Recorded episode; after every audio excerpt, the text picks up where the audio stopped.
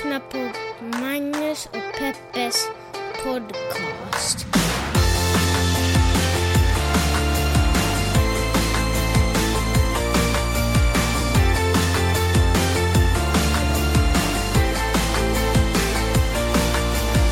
Hallå internet och hjärtligt välkomna hoppas att ni känner er till den här podcasten som heter Magnus och Peppes podcast. Och ja, vi är tillbaka i era öron. Jag börjar tänka så här att vi är pushovers, Peppe. Hur då? Därför att eh, så fort vi får gäster eller någonting annat så då blir ju podden genast lidande. Förstår du vad jag menar? Folk som gör poddar, eller du vet, gör saker, eh, tenderar ju att vara sådär, kära gäster, supervälkomna, eh, här kan ni bo, här finns frukost, eh, vi behöver spela in en podd nu. Fast vet du vad Magnus, det är på dig det här. Det är du som är så otroligt gästvänlig. Jaha, Du bara vill, ni alla ska ha det bra. jag har verkligen ingenting, jag har ingenting emot att säga nu får ni vara tysta för nu ska vi spela in podd. Mm. Ja, då ber jag om ursäkt då. Vi börjar den här podden med som vanligt med att jag ber om ursäkt för någonting som jag försöker göra. Eh, hur har veckan varit? Det har varit bra. Mycket stressigt faktiskt. Mm. Jag har ridit så otroligt många hästar. Och eh, i morse... Det är jag- väl inte oftast det som brukar följa när någon säger att man har haft det stressigt? Nej, vet du förresten vad det sämsta man kan säga till en människa som är stressad? Nej. Hej, stressa inte. det verkar ett jättedåligt tips till någon som är stressad. Vad ska man säga då? Kan det hjälpa dig på något sätt? Eller ska man tala Kan om jag, det? kan, jag, kan jag ta över några av dina hästar? Eller- Exakt, exakt. Hur svårt kan det vara? Kan jag hjälpa I dig alla med- fall. I morse åkte jag upp som vanligt till stallet ganska tidigt för att rida. Och jag Vänta, vänta, det var... vänta, vänta, vänta, vänta. Är det verkligen det värsta man kan säga till någon som är stressad? Nej, men det är inget gott råd om vi säger så. Nej, men jag förstår om det är så här typ, nu googlar jag goda råd på hur man blir av med stress och så står det stressa inte. Men om det ändå kommer med typ en hand på en axel, en blick, eh, djup blick och liksom, en menande blick och verkligen säga, stressa inte. Ja, okej, Typ, det är lite I got fint. this. Förstår du vad jag menar? Ja, okej, okej. I got- Om du lägger till att I got this blir det ju bättre. Mm. För det brukar du faktiskt säga åt mig. Men jag tänker sådär, annars är det lite som när folk rider en depression och om människor är sådär, men hej, har du testat att gå ut på en promenad? Mm, d- och ja. få lite frisk luft i lungorna. Man bara, ah. och det, nu säger jag inte att det är exakt samma sak, men det liksom en light-version av det. Jag tänkte på, vet du vad det roliga är? Jag tänkte att vi bara skulle soundchecka det här, men nu känner jag att jag kom igång seriöst, så vi kör bara på. Men just det här med, som du sa, med råd för depression, för att jag, eh, eller Lilla Lördag kom precis ut i fredags då med sitt eh, crime-avsnitt. Och då pratade de om just eh, mentalvården, hur den har sett ut. Och det är ju liksom, det är ju ett tacksamt ämne för det har varit fruktansvärt, det fattar ju vem som helst. Så jag tänkte just det här, ta det lugnt bara, vi går ut på en promenad. Det var liksom inte ett råd som, eh, det är ett ganska nytt råd inom åtminstone, om man ska prata om depression, hur man hanterar depression. Tidigare så fick man elstötar om man mådde lite, för alltså folk fick, folk sattes ju in på mentalsjukhus för, för, om de liksom hade dålig hörsel. Nej. Nej men för de reagerade inte liksom som alla andra människor då förstås, för de hörde ju inte. Så blixtsnabbt låste man in dem. Ja, typ. Alltså det, var, det har ju varit sinnessjukt. Alltså, ja. Johanna Holmström skrev en hel roman om det, hur man lät kvinnor ligga i vatten tills de ungefär upplöstes. Ja. Nej men alltså de som på riktigt hörde hemma på mentalvården var ju de som skötte om mentalvården och satte riktlinjer för mentalvården. De var ju de sinnessjuka människorna. Det är ju helt... Det, de, förlåt, jag kör bara nu. Bear with me. Nej, nej, det var bara jag som höll på att berätta en historia, men eh, ta snälla, ta du över. Nej men sluta. För kolla här. En, ehm, en kvinna, de intervjuar en snubbe i den här podden, i det här avsnittet, som eh, hade fått som uppdrag, hon har en institution eller någonting, att undersöka ett, ett hem. Eller eller ett mentalsjukhus helt, helt enkelt. Och där inne så lärde de känna en ung tjej. Som var yngre än vad de flesta andra var. De andra hade kanske suttit där inne, det här var på 70-talet, de andra kanske suttit inne på sen 50-talet liksom. Och en, liksom en sadistisk översköterska förstås, för det passar in i skräckfilmskategorin. Eh, som inte alls ville hjälpa till i, i deras, liksom, sådär, få tillgång till patienter och sånt. Och en sadistisk läkare som inte heller hjälpte till. Vaktmästaren var den som typ hjälpte, hjälpte dem. Eh, och eh, de, och så, så ser de den här yngre tjejen som liksom inte riktigt, det är typ så här, finn ett fel, vem hör inte hemma här? Eh, och de börjar prata med henne och hon, hade, hon var typ döv. Och de, det de gjorde var att de tog ut de här patienterna från det här stället och så fick de gå på, de, tog ut dem på eh, liksom, utflykter in i stan till slottet och, och sådana saker. Så fick de träffa andra läkare också som kunde göra andra bedömningar. Så de kunde bara se att det är det här en rimlig bedömning som har gjorts på den här personen. Och just i hennes fall så fann man att hon, när hon var barn, hon hade haft syskon. När hon var barn så hade de här syskonen haft som en rolig lek att trycka in, eh, var det typ apelsinkärnor eller någonting i hennes Men jag vill öron. inte höra det här, det är så hemskt nu. Och, och de hade bara blivit där och liksom vuxit fast där. Så därför var hon döv. Så sen så, när den andra läkaren märkte det, så opererade de bort dem. Bom! Hon Nej, är det sant? Ja. Okej, det var ett lyckligt slut. Tack Ja, det var du lite, berättade. ja, ja, nej, hon dog inte av apels- apelsinförgiftning eller något sånt. Eller blev en planta. Jag fick ett tredje öra. Nej, men sen var det ju en massa andra otroligt tragiska fall. Men ändå, vad sjukt liksom. Alltså det är så... Det är så makabert. Alltså, jag vet att man gör, du vet, Shutter Island och, Mm. och sådana här fruktansvärda filmer.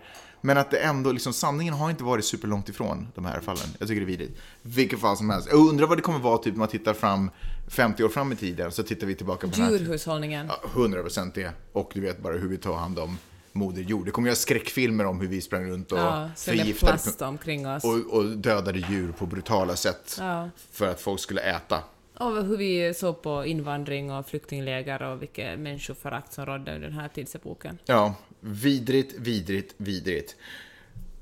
Kan vi gå tillbaka till min historia nu? Okej, jaha, du, vad var det för historia? Men jag tänkte berätta, det här är ju något som verkar aktuellt. Jag körde Ja. upp till stallet, körde rakt mot ett rökmoln, för det brinner som bara den i Malibu just nu. Mhm.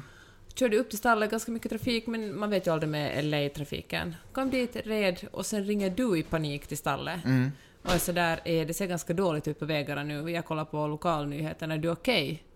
Och, eh, och jag var ju okej. Alltså Mm. alla hästar hade så här små lappar på sig där det stod deras namn och telefonnummer till Mill Creek där jag ringer ifall de skulle vara tvungna att evakuera hästarna. De var som barn på Ikea liksom. Nej men exakt. Och eh, om det brinner på Ikea alltså. Och, eh, och sen skulle jag åka hem... Eller i händelse av att det skulle börja brinna på Ikea. Ja, Okej, okej. förlåt. Tack för att du korrigerade. I alla fall. Men eh, och, uppe i bergen funkar ju aldrig ens telefon. Nej. Det, och nu funkar den liksom ingenstans på hela vägen från stallet hem till oss så fanns det ingen täckning överhuvudtaget. Och det var ganska, det var ju väldigt mycket kaos för alltså det, två tredjedelar av hela Malibu är, är evakuerat, alltså tvångsevakuerat. Mm. Folk, polisen går från hus till hus och säger ni måste röra på er. Visar på Jag tror att hela Malibu ska ev- ev- ev- Nu vi spelar in. Ja, Okej. evakueras nu. Alltså lyxhus brinner upp, det brinner också Mm. Hidden Hills där Kardashians bor. För att säga ett hus, en kändis jag känner. Mm, droppa lite... Nej men jag tänkte bara, det är liksom jättestora lyxvillor som just nu och inte ens de att rika är skonade. Vilket är på något sätt... Ovanligt USA. Ja. Det bara, och så såg man liksom bilder från när folk ledde hästar längs med PCH, alltså Highway 1, Mm. bara för att få bort djuren. Det finns ju jättemånga hästgårdar och rancher och folk har djur där. Det lät ändå som att de stranden. flesta djur, åtminstone domestic djur, Ja. är liksom, att det är, att det är ingen, de är inte hotade än, i alla fall nu. Och nu ska man ju lägga ut vatten åt djuren, också vilddjuren, Mhm. för att de ska kunna svalka sig. Hur- lägger man ut vatten då? tydligen ska man lägga ut hinkar med vatten för att det ska komma hjortar och, och få dricka lite, eller prärievargar. Får jag säga att det här är ju fruktansvärt, men får jag också säga att eh, den här plat- jag tycker att den här platsen, det som gör den unik och som i vanliga fall också gör den väldigt fängslande, är att eh, den, den här stan ligger i vildmark. Det är liksom inte...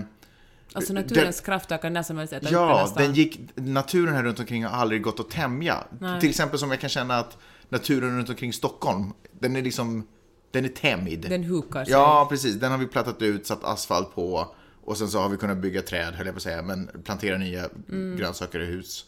Eh, men här så...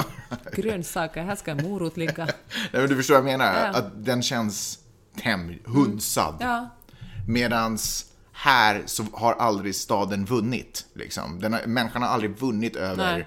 Vi bor fort, alla bor fortfarande... Vi kan inbilla oss det för att vi lägger upp en pool utanför vårt hus, men den är bara där på så nåder. länge naturen accepterar det. Ja, precis. När som helst så tar naturen tillbaka allt. Ja. Liksom. Det skakar lite, det brinner lite och sen så är vi bara inte där.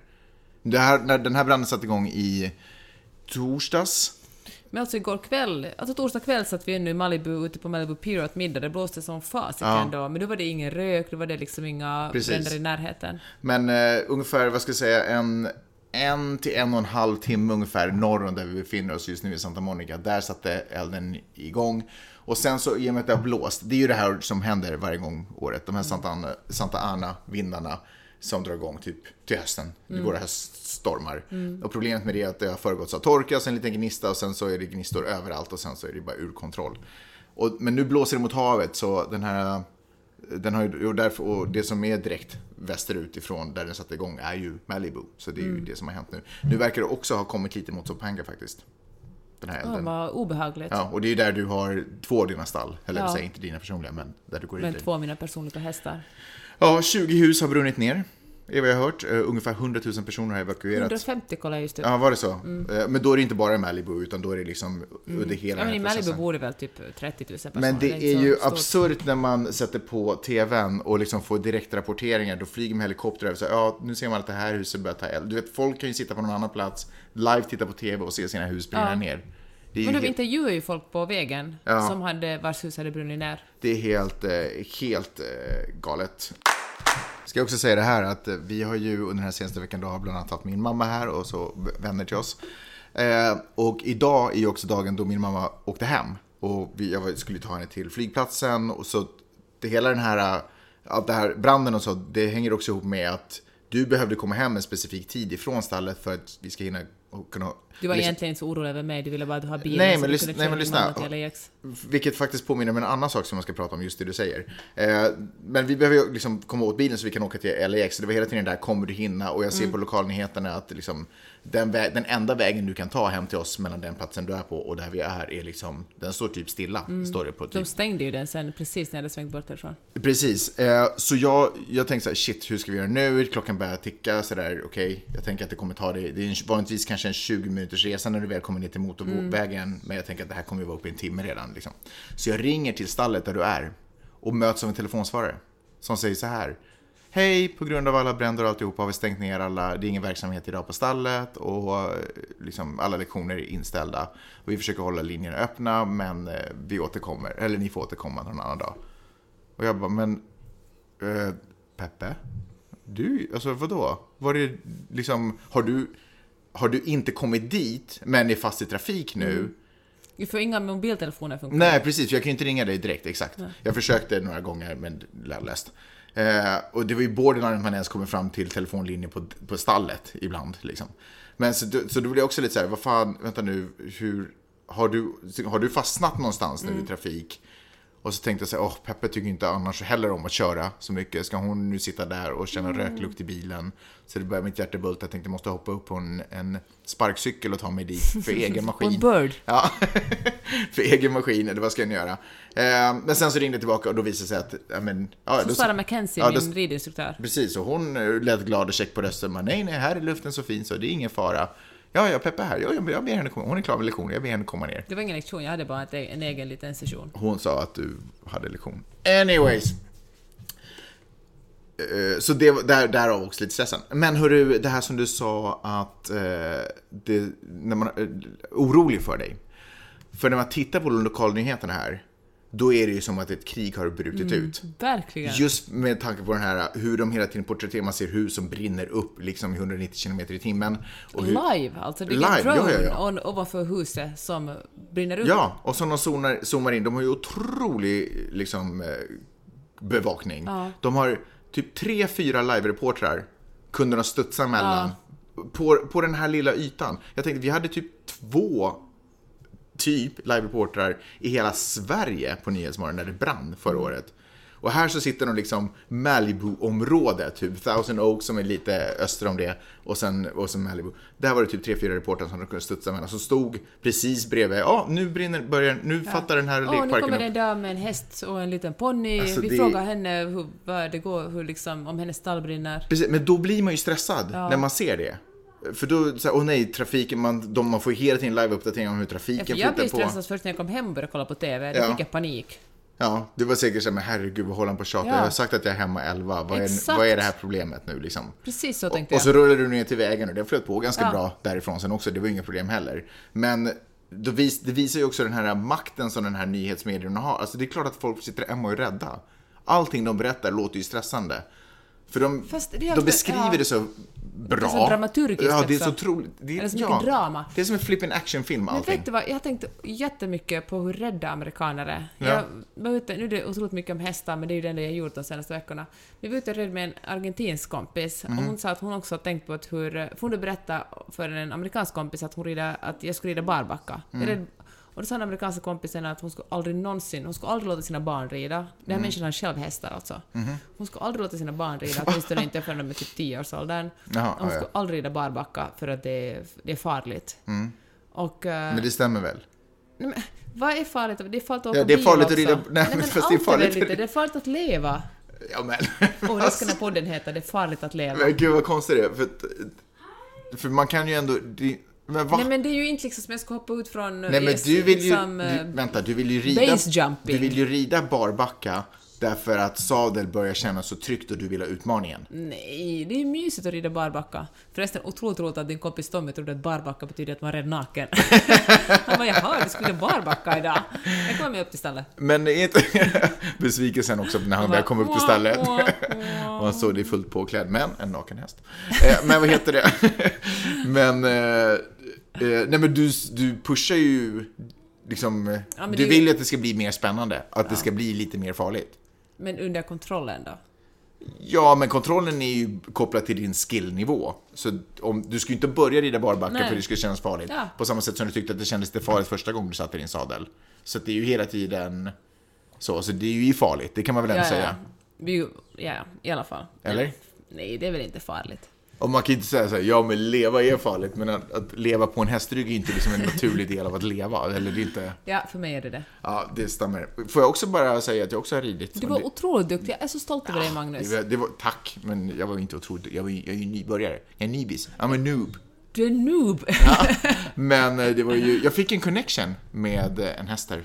Men berätta om den, för den, den här leder sig från vår kompis Frida som är en hästcoach. Är du beredd? Jag är Det är beredd. en otroligt spännande historia. Nu kör vi. Okej. Du förstår att det här egentligen inte alls är intressant. Vår podd ska ju handla om aktualiteter och viktiga saker som händer omkring i världen. Och det faktum att jag satt mig på en hästrygg kvalificerar då inte riktigt. Nej, nej, men ska vi ta mellanårsvalet då istället? Jaha, fast nu vill jag ju ändå berätta. Johanna, men berätta då. Midterm election, eller som det heter, Årsvalet. mellanårsvalet. Kallas mellan, mellanårsvalet för det ligger mellan två presidentval Mhm. i mitten. Och eh, då är ju den amerikanska kongressen uppbyggd av eh, ett representanthus med 435 personer i. Och kongress... Mm. Ungefär och, som vår riksdag, kan ja, man tänka sig. Vad har ni? 399? 69. Ja. Nej, 349. Okej, vi lämnar det. Tillbaka till eh, mellanårsvalet. I alla fall, finns det en senat och ett representanthus. Ja. Representanthuset är mycket större och har 435 platser. Mhm. Alla de var up for grabs under det här valet. Mm. Senaten har 100 platser. Det var bara 35 stycken platser. Varför var det bara for grabs. 35? Hur funkar det? Ja, men de går i otakt tydligen, Mm. för det sitter man i sex år, medan eh, man eh, väl, mellan representanthuset väljs man in oftare in i. Så nästa midterm eller, eller mellanårsval, då är det andra senatsplatser som ligger i farozonen där? Exakt. Mm. Och, eh, och då, det, då eftersom USA har 50 stater, då är det lätt att räkna ut att eftersom senaten har 100 platser har varje stat två stycken senatorer. Kan vi också bara upprepa det du sa nu? Vi tar en repris. USA har 50 stater. Inte 51, inte 52. Vet du vad som har 52? Året. Årets veckor. Det är 52. Vet du en annan grej som har 52? En kortbacke. Japp, det är också 52. Ah, det är därför det är så det är lätt. Det är lätt att dra in det. Ja. Plus att när man tittar på amerikanska kartan så är det alltid två stater som ligger utanför, nämligen Alaska, för den får inte plats, och Hawaii, den får inte heller plats. Mm. Nu finns det ju faktiskt fler områden som tillhör USA. Men just när det kommer till staterna. Så då tänker man att det är 50 på mainland, och så tänker man att det är liksom de här två extra. Så det är väldigt Så my- mycket det är som mindfucks. kuggfrågor det där. Det är verkligen en kuggfråga, men glöm aldrig det nu. Och glöm inte vad ni hörde det först.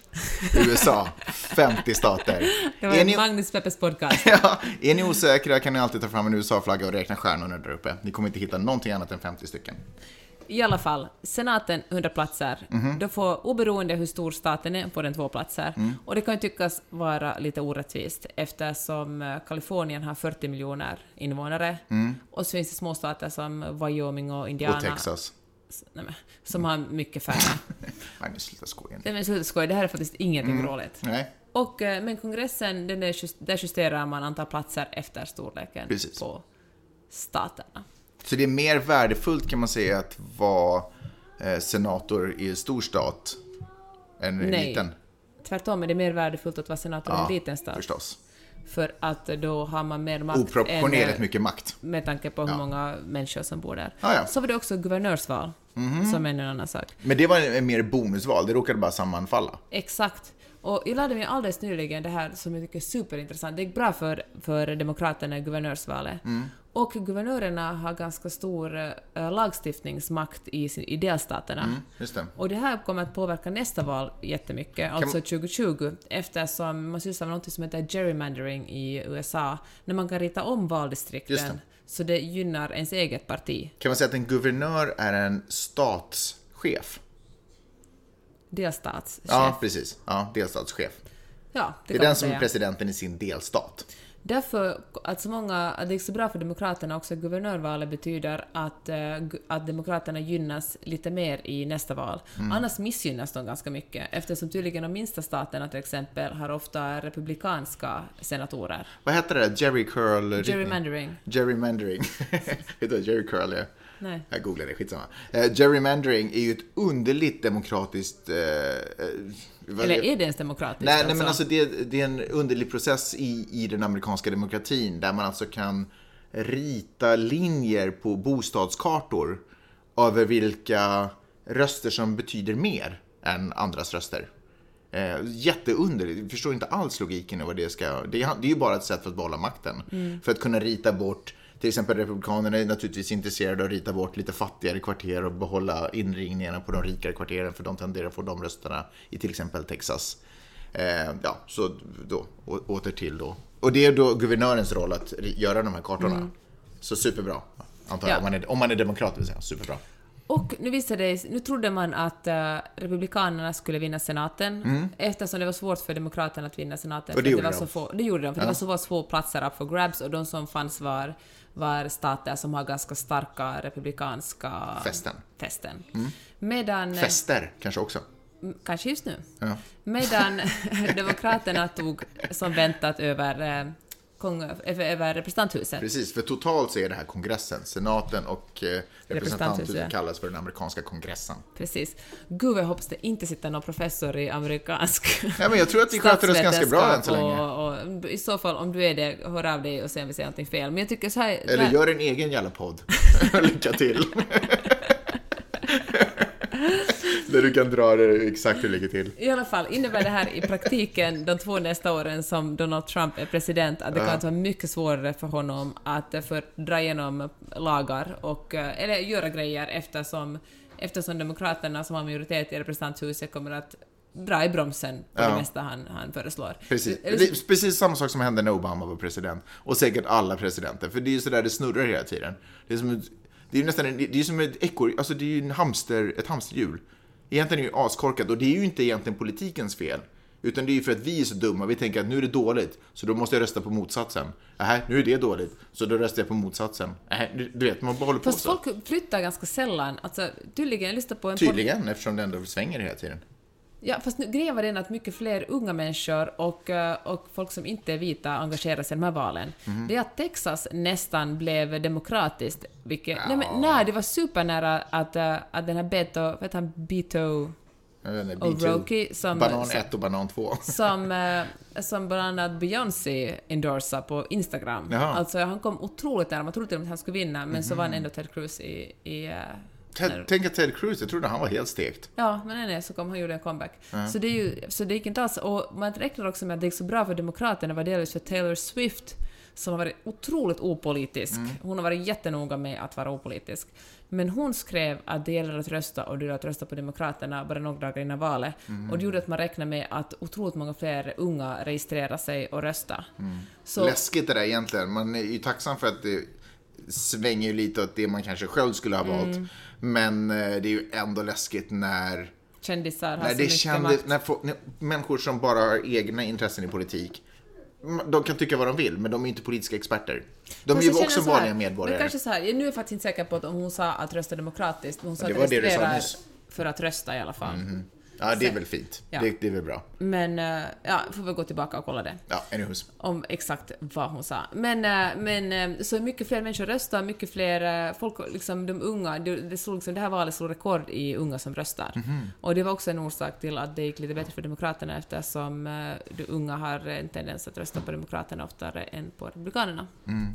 Men jag skulle säga att lyssna på On the Media som är en superbra podcast när jag promenerar hem från ett möte idag. Och där sa de att ända fram till 50-talet så bytte man ganska fritt mellan eh, Demokraterna och Republikanerna. Det var det så att om man tyckte att, att Demokraterna inte hade skött sig gick man raska steg över till, till Republikanerna. Och det gjorde att, att partierna väldigt mycket gick på tårna. Men nu, nu för tiden så är ens, eh, man kan kalla det identitetspolitik, eller, men nu för tiden är ens eh, parti också ens identitet. Och det är väldigt vanligt att i andra, jag tror det är så här i Norden också, att, att det som ens föräldrar ofta har röstat på, så röstar man själv på. Det kommer liksom, det- men det är ännu starkare här. Att det sitter liksom i... Ja men det är som en, en, man kallar det tribalism lite. Det sitter liksom i ens, eh, i ens eh, identitet. Det parti man röstar på. Så det är, mycket, det är ganska sällsynt att man går från att vara registrerad republikan till registrerad demokrat och, och vice versa. Men kommer det bli bra nu då alltså? Men eh, det kommer bli annorlunda i alla fall. Mm, på vilket och, sätt då? eh, Det kommer bli mer demokratiskt. Förr har ju Republikanerna haft en president, de har haft representanthuset, de har haft senaten. Mm. Nu kommer det bli mer balans eftersom Demokraterna har eh, representanthuset. Mm, vad, vad kan de göra då alltså? Har inte presidenten eh, all the power? Nej, han har faktiskt inte. Alltså, traditionellt har USA en väldigt stark president. Det känns som ett genomförande av ungdomsprogram om den amerikanska politiken. Och jag bara, fan Men hur är det, hur är det Peppe? Har inte presidenten all makt? Han verkar vara så mäktig. Ja, men han har, han, han har, alltså han har en viss makt. Framförallt när han har hela kongressen bakom sig. Precis, men nu finns det någon som kan bromsa. Man kan bromsa den lagstiftande makten till exempel. Alltså Det- kongressen är det lagstiftande rådet. Alltså representanthuset. Nej, du menar kongressen... Ja, kongressen, ja. Men det som han fortfarande kan göra när han har senaten är att utnämna ministrar och, och, Mm. och annat folk. Nu rök ju till exempel justitieministern Jeff Sessions och nu kommer eh, Trump att sätta hit en, en någon som gillar honom, eller som... För Jeff Som är lojal. Nej, men som han upp, upplever att är lojalare. Mm. Men, eh, men det kommer ändå att bli mera balans mellan de två partierna i och med att Demokraterna tog över representanthuset. Framförallt så, precis. Eh, framförallt så har ju eh, nu Demokraterna möjlighet att bromsa en massa dumheter och få till undersökningar och liksom att man lite fördjupar sig och inte som Republikanerna bara tack, det här blir jättebra, nu fortsätter vi på det här tokiga spåret som man håller på, bara för att behålla ansiktet. Så det känns ju eh, tryggt och bra. Men han har ju ändå lyckats åstadkomma en hel del med att eh, föreviga en konservatism i till exempel Högsta domstolen och Donald Trump, ja. Ja.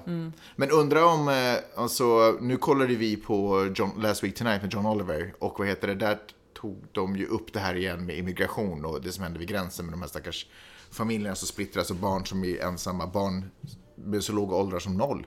Plötsligt rycks, alltså det är så vid, jag kan inte ens gå in på detaljerna. Eh, undrar kan de göra någonting? Det är ju, om jag skulle få möjlighet att liksom, då är det ju en av de första frågorna jag ska ta upp. Alltså bara, för det är ju en, alltså det är en humanitär katastrof. Det är Hur man vidrigt. separerar eh, Ja, men alltså det som pågår barn. vid gränsen här. Som han mycket riktigt sådär poängterade också, när, när 12 stycken ungdomar sitter låsta i en grotta i Thailand så är hela världen engagerad och Elon Musk, du vet, blir flippar. Eh, Men här så pågår det vidrigare saker, barn som behöver räddas men ingen gör någonting. Vidrigt. Så kan, kan till exempel, eh, kan, kan det bli ändring? Alltså, Ja, man kan ju kanske stoppa det, men det finns ju flera barn som är för, Ja, som, det är förstört. Det är ju redan för- det är ju för sent på tusentals långt. barn som är påverkade av det här, eller familjer förstås, som men kan det man förhindra det att bli värre nu?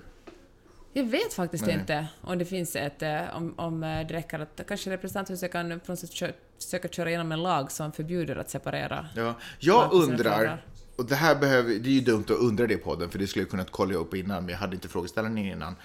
Men jag undrar, vad har egentligen USAs president för makt? Han, eh, han är... Han, ska jag svara på det? Jaha, alltså det är ja. Mm. det som jag vet, eller jag kollar just upp en del, men det är väl som de... Ja, han kan... eh, Han måste godkänna lagar, Mm. eller när de kommer från kongressen. Så alla lagar ska skapas hittas på i kongressen? Ja, Mm. de kommer från kongressen och sen måste han sätta en stämpel på dem, godkänd eller veto. Lite som riksdagen. Det sitter riksdag, eh, riksdagsledamöter som bara, fasken, jag skulle vilja att det blir mer, vi måste ha mer parkteatrar. Och så skriver man en motion och så tas det upp i riksdagen. Mm, Och precis. så, och så går det kanske igenom, ja, vi ska ha massa parkteatrar. Okej. Uh, men makten är alltså uppdelad mellan kongressen, presidenten och högsta domstolen. Mm. Och tanken är den att de ska sätta, bromsa varandra, så att inte alla ska tycka exakt samma sak. Mm. Uh, presidenten har makt över utrikespolitiken. Där kan han bestämma helt fritt hur han vill behandla Kim Nej, Jong-Un. men de flesta avtal är det presidenten som skriver med andra Ja, länder. Typ det. när han Iran-avtal eller liksom avtal med Nordkorea, Mm. vad han nu Trump har hittat på. Ja, han har ju inte skrivit något avtal med Iran, det kan man ju lugnt säga. Nej, han har tvärtom gjort motsatsen. Och han bestämmer över militären också. Mm.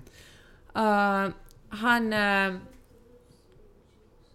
Han, eh, om, om, om presidenten vetoar, nej den här lagen kommer inte att gå, om kongressen... Tar sig rätten att säga nej alltså? Ja. Då, kan, då måste två tredjedelar av kongressen, både senaten och, eh, och representanthuset, ändå rösta för den för att den ska gå igenom. Mhm. Men det händer väldigt sällan tydligen där eftersom om, eh, om man får aningar att han kommer att säga nej så då kör man inte ens iväg med en sån, ett sånt lagförslag. Precis, men det funkade ju till exempel under Obamas tid, tänker jag, för då var väl Republikanerna i makten både i senaten och i kongressen under en period. Mm, det minns jag faktiskt inte. Så då kunde nog ha drivit... Ja, okej, förlåt. I alla fall. Sen finns det något som heter executive orders, Mm. som handlar om att han kan gå förbi och ändå, och ändå det. liksom... Men de är tydligen ganska lätta, sådana lagar eller sådana förordningar, att ta igen när han inte längre är president. Jaha. Så om man stiftar en sån eller gör ett sånt beslut, då, då två år eller nästan efter nästa val så kommer man säga att nej, vi ändrar oss. Det här blir, inte. där blir det inte. Okej. Är det det också som man, många sådana som man har gjort, ogjort Obamas grejer med? Ja, men det måste vara så faktiskt. Gud jag känner att jag inte är en, eh, en expert Det är på svårt. det här. Alltså, det, är, inte det, är inte det underligt att, eh, att den amerikanska demokratin är så komplicerad och svår? Fast om man blir lite konspiratorisk... Så är det inte underligt. Nej. Nej. precis. För det känns ju som att det borde ligga i sakens natur att demokrati är ett ganska lättförstått system så att den är tillgänglig för många, Ja, precis. eh, tillgänglig för massorna. Men Men med det sagt så behöver inte allting vara till, lätt och till, liksom allting behöver inte vara lätt gjort för, utan ibland kan man också förvänta sig att det ställer krav på medborgarna i det samhället att sätta sig in i systemet för att det ska funka. du menar att demokrati är det som en, en relation? Man måste jobba på den och arbeta för den för att den ska hållas igång? Från en positiv del av världen till en annan positiv del av världen, nämligen Kina. I Kina så har man något som kallas för socialpoängsystem. Har du hört talas om det? Berätta. Ja, men det handlar om om man betalar sina...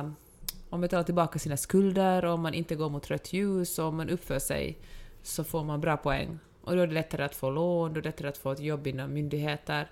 Men om man äh, inte är en, en laglydig och duktig medborgare kan man få minus. Mm. Och då kan det till exempel vara svårt att få en, en bostad om man ska hyra en bostad, det kan vara svårt att få, svårt att få jobb. Alltså du tänker någonting lite som motsvarar kreditsystemet här i USA.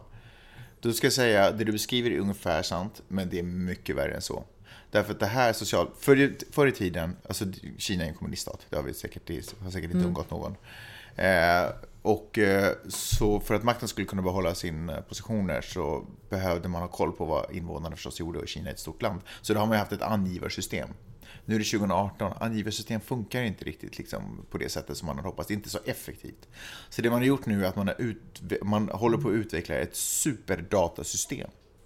Och det kommer precis som du sa, hålla koll på hur man är och betala räkningar och sådana saker. Men det kommer också gå genom kameror som sitter uppsatta lite till höger och vänster som kan läsa av ansiktsuttryck. Eh, och, och så man gör saker och ting Så man inte är glad får man minuspoäng. Nej men typ nästan, som håller koll på vilka man umgås med och vad de personerna har för bakgrund och vilka de känner. Så att beroende på vem man umgås med till och med så kan man få ett plus eller minus. Om man umgås med trogna partimedlemmar och sådana saker, och folk som har visat lojalitet, då får man pluspoäng. Och om man också, om man gör... Så det är ju George Orwell. Verkligen, verkligen. Och om man gör sketchiga saker så får man minuspoäng. Och det i sin tur då kan precis påverka möjligheten att få lån och sådana saker. För man har märkt att om man straffas socialt så är det mycket värre än att polisen ska springa och hämta en och sätta en i fängelse och riskera att kanske någon blir martyr och liknande. Så nu får man istället, nu blir det bara svårare att leva upp. kamratfostran? Precis, för Kina är ju också ett land där medelklassen växer enormt. Det, det är ju inte längre. Jag var i Kina, nu ska jag se, slutet på 80-talet. Ska alltid skryta om det. Ja, men det var en stor viktig händelse. Nej, jag skojar bara. Nej, men, och då var det ju liksom... eh, Men det var ju så... kom- Alltså, det var ju, jag vet inte. Smoggigt och eländigt och folk såg ut som om de var tagna ur en Tintin-bok. Liksom. Medan nu så är det ett modernt samhälle för medelklassen har vuxit. Eh, och, och vad som är karaktäristiskt för medelklassen, tänker jag då, nu sitter jag bara och filosoferar själv, det är ju att man får ha alla de här lyxprodukterna som alla andra har. Det, det här är ju perfekta kategorin av människor som sitter och tittar på vad andra har och försöker få det för att visa sig rikare än vad de egentligen är. Och sånt. Så att bli av med de möjligheterna att få statussymboler är ju eh, sjukt effektivt. En mardröm. En mardröm för oss, eller för den personen, och sjukt effektivt sätt att hålla koll på sina undersåtar. Så det håller man på att utveckla just nu. Eh, Man är inte riktigt klart. Det, ska, det står här, staten meddelar att systemet kommer att vara redo. Det är roligt att de meddelar det helt så här utan... eh, Att skämmas? Ja, utan att skämmas. Bara, staten meddelar att systemet kommer att variera och tas i bruk för landets 1,4 miljarder medborgare innan 2020. Och så här läser jag vidare på Svenska Dagbladet. Eh, Grundtanken bakom systemet kan beskrivas som en kom- kombination mellan två mastodontsystem. Och när man i Kina pratar om mastodontsystem, då tycker man att det är verkligen stora system. Det första systemet är statens biometriska databanker. DNA, hornhinneskanningar, fingeravtryck, röstinspelningar. Så man kan höra vad folk säger och sen göra bedömning på om den ska få ett plus eller minus. Eh, Och ansiktsskanningar av medborgare. Information som många gånger har samlats in av myndigheterna under obligatoriska hälsoundersökningar utan att individen informerats. Nej. Förstår du? De, det här har varit liksom en uträknad plan. Sån integritetskränkande. Nej men här, alltså, det är nog ingenting de har varit så här. Jag tror inte det var någon i parlamentet som sa så här, men vänta, vänta, vänta, vänta. Passerar vi inte en gräns nu? Jag tror att alla tyckte det är fantastiskt bra. Ehm, och sen denna data lite senare då. Denna data kombineras sedan med en typ av AI, teknikbranschens mest avancerade algoritmer om personlig data som ackumuleras snabbt. Och varje gång du loggar in på dator, drar ditt kreditkort eller skickar ett sms fylls informationen på. Ja. Då känner jag att man måste bara flytta till en öde ö och uh, bruka brevduvor. Ja, så är det. Däremot har jag ett litet önskemål. För jag tycker att när Kina ändå har utvecklat en sån här produkt för att övervaka liksom, sitt eget folk, så är det här ju någonting som inte skulle sitta helt fel i den lilla familjen. För att straff och sådana saker, man får inte aga sina barn längre. Men om man skulle kunna hitta på ett sätt där man på något sätt hela tiden kan kontrollera sina barn, om de får plus eller minus, där jag inte hela tiden övervakar hur de beter sig i skolan, hur de är, så skulle det vara mycket lättare för mig att avgöra om jag ska köpa ett nytt spel till honom eller inte köpa ett nytt spel till honom, vad han ska få äta, om han ska gå ut på middagen och sådana saker. Han ska liksom lära sig att han är ständigt under uppsikt. Ja, det och tycker jag. ständigt belönad eller bestraffad. Jordan Peterson, som vi talade om i den här podden tidigare, också en eh, kanadensisk eh, YouTube-personlighet på kanske 57 år. På så vis skiljer han sig från vanliga YouTube-personligheter, de brukar vara yngre. Han eh, har kommit ut en bok som heter 12 rules for life, an antidote to chaos, som går ut på att uh, gå rak ryggen, bädda sängen, om du är man alltså, han riktar sig främst till män, och eh, ja, men vara en, en, eh, en hedersknyffel liksom, vara en... Säger någon så längre? Man of honor. Ja men precis. Och det kan ju låta klokt om man bara om man inte alls skrapar lite på det som han egentligen predikar om. Men så visar det sig att han också har ett subtilt kvinnohat, han tycker inte om homosexuella, han är otroligt kristen och eh, nej men har lite konstiga åsikter. Men eh, han är väldigt älskad av mest unga män. Han är nästan som en sekt, folk är liksom alldeles besatta av honom. Och nu har han gjort en världsturné, bland annat kommit till Norden och uh, sålt ut fullsatta salonger för jag tror det kostar nästan 200 dollar styck biljetten att se honom. Och, och inte långt därefter försöker en underorganisation på Åbo Akademi diskutera manlighet och eh, manlig jämställdhet och vill bjuda in eh, bland annat Alexander Bard för att tala om det. Han är ju han har bevisat att han är en, en känd kvinnohatare. Och då tänker jag så här att eh, det är ju ett år sedan uh, metoo-rörelsen och det är väl nu vi lever backlashen. Jaha. Det är nu som, som, som män börjar komma tillbaka, känner att enough is enough liksom. Vi kan gå med på att Harry Weinstein är ett svin och sociopat, men eh, nu börjar den här jämställdheten påverka oss på riktigt. Nu, börjar, nu får jag inte längre tafsa på någon på julfesten eller skämta rasistiskt och sexistiskt för att då kommer, men då kommer folk att, att säga emot mig och uh, offentligt till och med. Och jag känner att det är det som bubblar i samhället just nu, eller åtminstone i Norden. Nej men tydligen också i USA i och för sig. Och, eh, och det är därför som sådana personligheter eh, får ta så mycket plats och, och blir eh, inbjudna att tala och ha, så, ha en så stor följarskara. Men du tänker att han, att han, Alexander Bard bjuds in till Åbo Akademi därför att det finns ett intresse för, ett positivt intresse för hans åsikter? Ja, egentligen, nu måste jag faktiskt korrigera det här, för det är faktiskt en, en förening som använder Åbo Akademi i sitt namn. Och ursprungligen skulle den här debatten finnas... Vadå, vänta, så föreningen heter Vi som någon gång har Nej, gått men på Åbo manlig jämställdhet på Åbo Akademi, jag kommer inte exakt Aha, ihåg, jag ah, kan okej. försöka. Eller Ja. mm, Mansföreningen eller något sånt här. Och, eh, men Åbo Akademi, de, de som, några av de som har grundat den här organisationen jobbar på Åbo- Akademi, men det är alltså inte Åbo Akademi, själva akademin, som har den här organisationen. Ja, men det är viktigt, för de skulle först hålla liksom den här debatten med Alexander Bard på Åbo Akademi, men så tackade akademin nej. och då hävdar många att Yle ska förresten sända det här. Och då hävdar många... Sända? Ja, för Yle tycker att det är viktigt tydligen. Den här Nej, men det är ju bara för att det är en svensk eh, provokatör som står där. Det här blir bra, det här Exakt, kommer till här folk titta på. Exakt. Och, eh, och men nu blir så folk sådär att Åh, yttrande, nu är yttrande, eftersom Åbo Akademi inte accepterar vad som helst för skit så kommer nu, nu yttrandefriheten hotad. Mm. Och eh, ja, men jag tänker bara att, att, att sådana män får så mycket plats måste ju handla om att, eh, att ofta när man en, en, en progressiv rörelse sker, vare sig det handlar om klimat eller feminism eller ekonomi, vad som helst, när man stammar liksom två steg framåt, ett steg tillbaka. För de som känner att, att deras värld håller på att förändras, de måste, de måste anpassa sig till den nya världen, vill inte det. Människor är rädda för förändring och då sätter de in de tunga artillerierna för att bromsa upp det. Fast Finland tycker jag på något sätt eh, har haft en lång tradition av att tycka om huvudsakligen män, men gärna också kvinnor. Det är tufft som kvinna att glida in och göra det också. Som glider in mitt i en pågående positiv diskussion eller utveckling glider in eh, med nävarna i sidan och säger äh, sluta jamsa. Man tycker om att eh, höra dem tala. Jag vet inte, man... Det är som, det är som att... Eh, Du vet när man skrattar åt svenskar att allt ska vara så lagom och Ja. när man bestämmer någonting ska alla få vara med i processen. Men då, precis, då skrattar man också ofta åt just de situationerna där, där det diskuteras någonting mer eller mindre allvarligt och om hur man ska komma vidare ur det med liksom livet i behåll. Ja, men sådär, hur, hur man ska kunna växa och bli bättre utifrån det och att man tar tillfället i akt och försöker höra så många röster som möjligt för att få en bra infallsvinkel för att man sen ska kunna uppnå någon form av konsensus och gå vidare. Oftast är det liksom de diskussionerna som det skrattas åt också.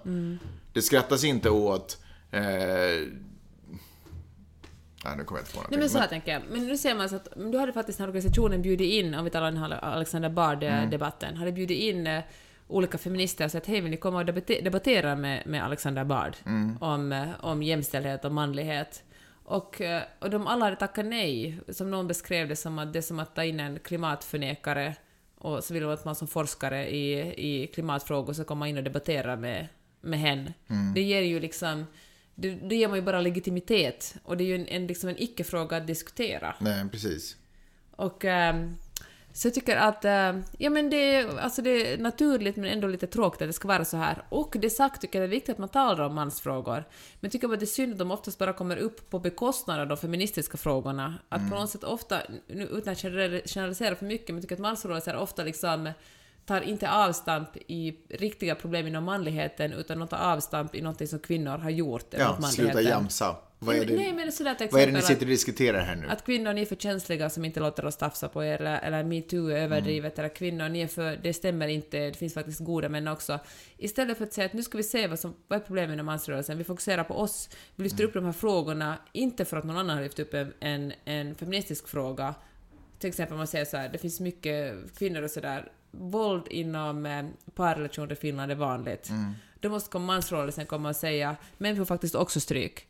Vilket kanske i och för sig stämmer, men kan inte man ta upp det som ett problem själv istället för att, att på något sätt eh, äta, ta upp, börja, diskutera, börja diskutera ett annat problem när en feminist vill ta upp ett problem med mans, mäns våld mot kvinnor. Det är på något sätt en mansrörelsens problem kanske just nu, utan att generalisera för mycket, det finns säkert mansrörelser som inte gör det här, är att det alltid sker liksom kvinnor mot män. Istället för att säga, kan vi leva para, liksom, tillsammans på något sätt? Varför är män så olyckliga? Aha, män känner sig kanske ensamma. Ska vi lösa det på något sätt? Varför är män våldsamma? Ja, det måste kanske ha att göra med de, de mansrollen där vi kräver annat av männen av kvinnor. Hur ska vi kunna ändra på det? Och sen är det så konstigt, Alexander, men ta in någon seriös debattör, inte någon som bara liksom har gjort en poäng av att säga emot bara för att få... Det är så ba, är För att, ja. för att bara få synas och höras igen efter en gammal era, liksom. Hans storhetstid, liksom, det här är ju...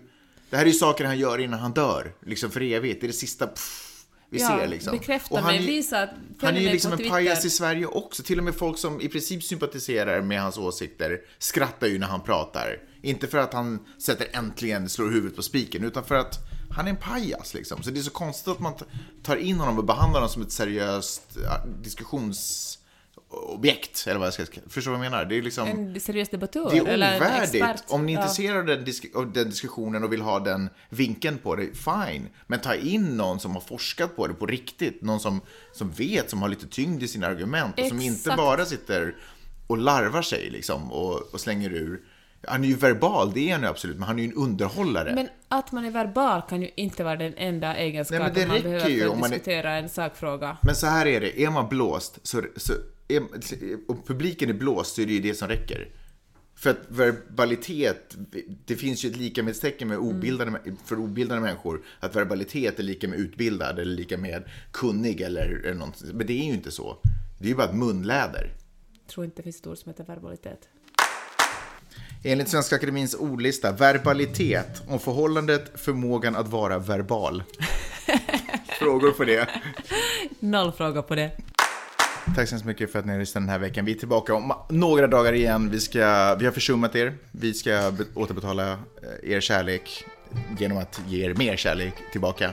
Så vi är tillbaka om några dagar igen. Tack så hemskt mycket för att ni har lyssnat den här veckan som jag sa. Och eh, har du något att säga Peppe? Nej, men jag älskar den här podden. Ha det bra, hej! Hej!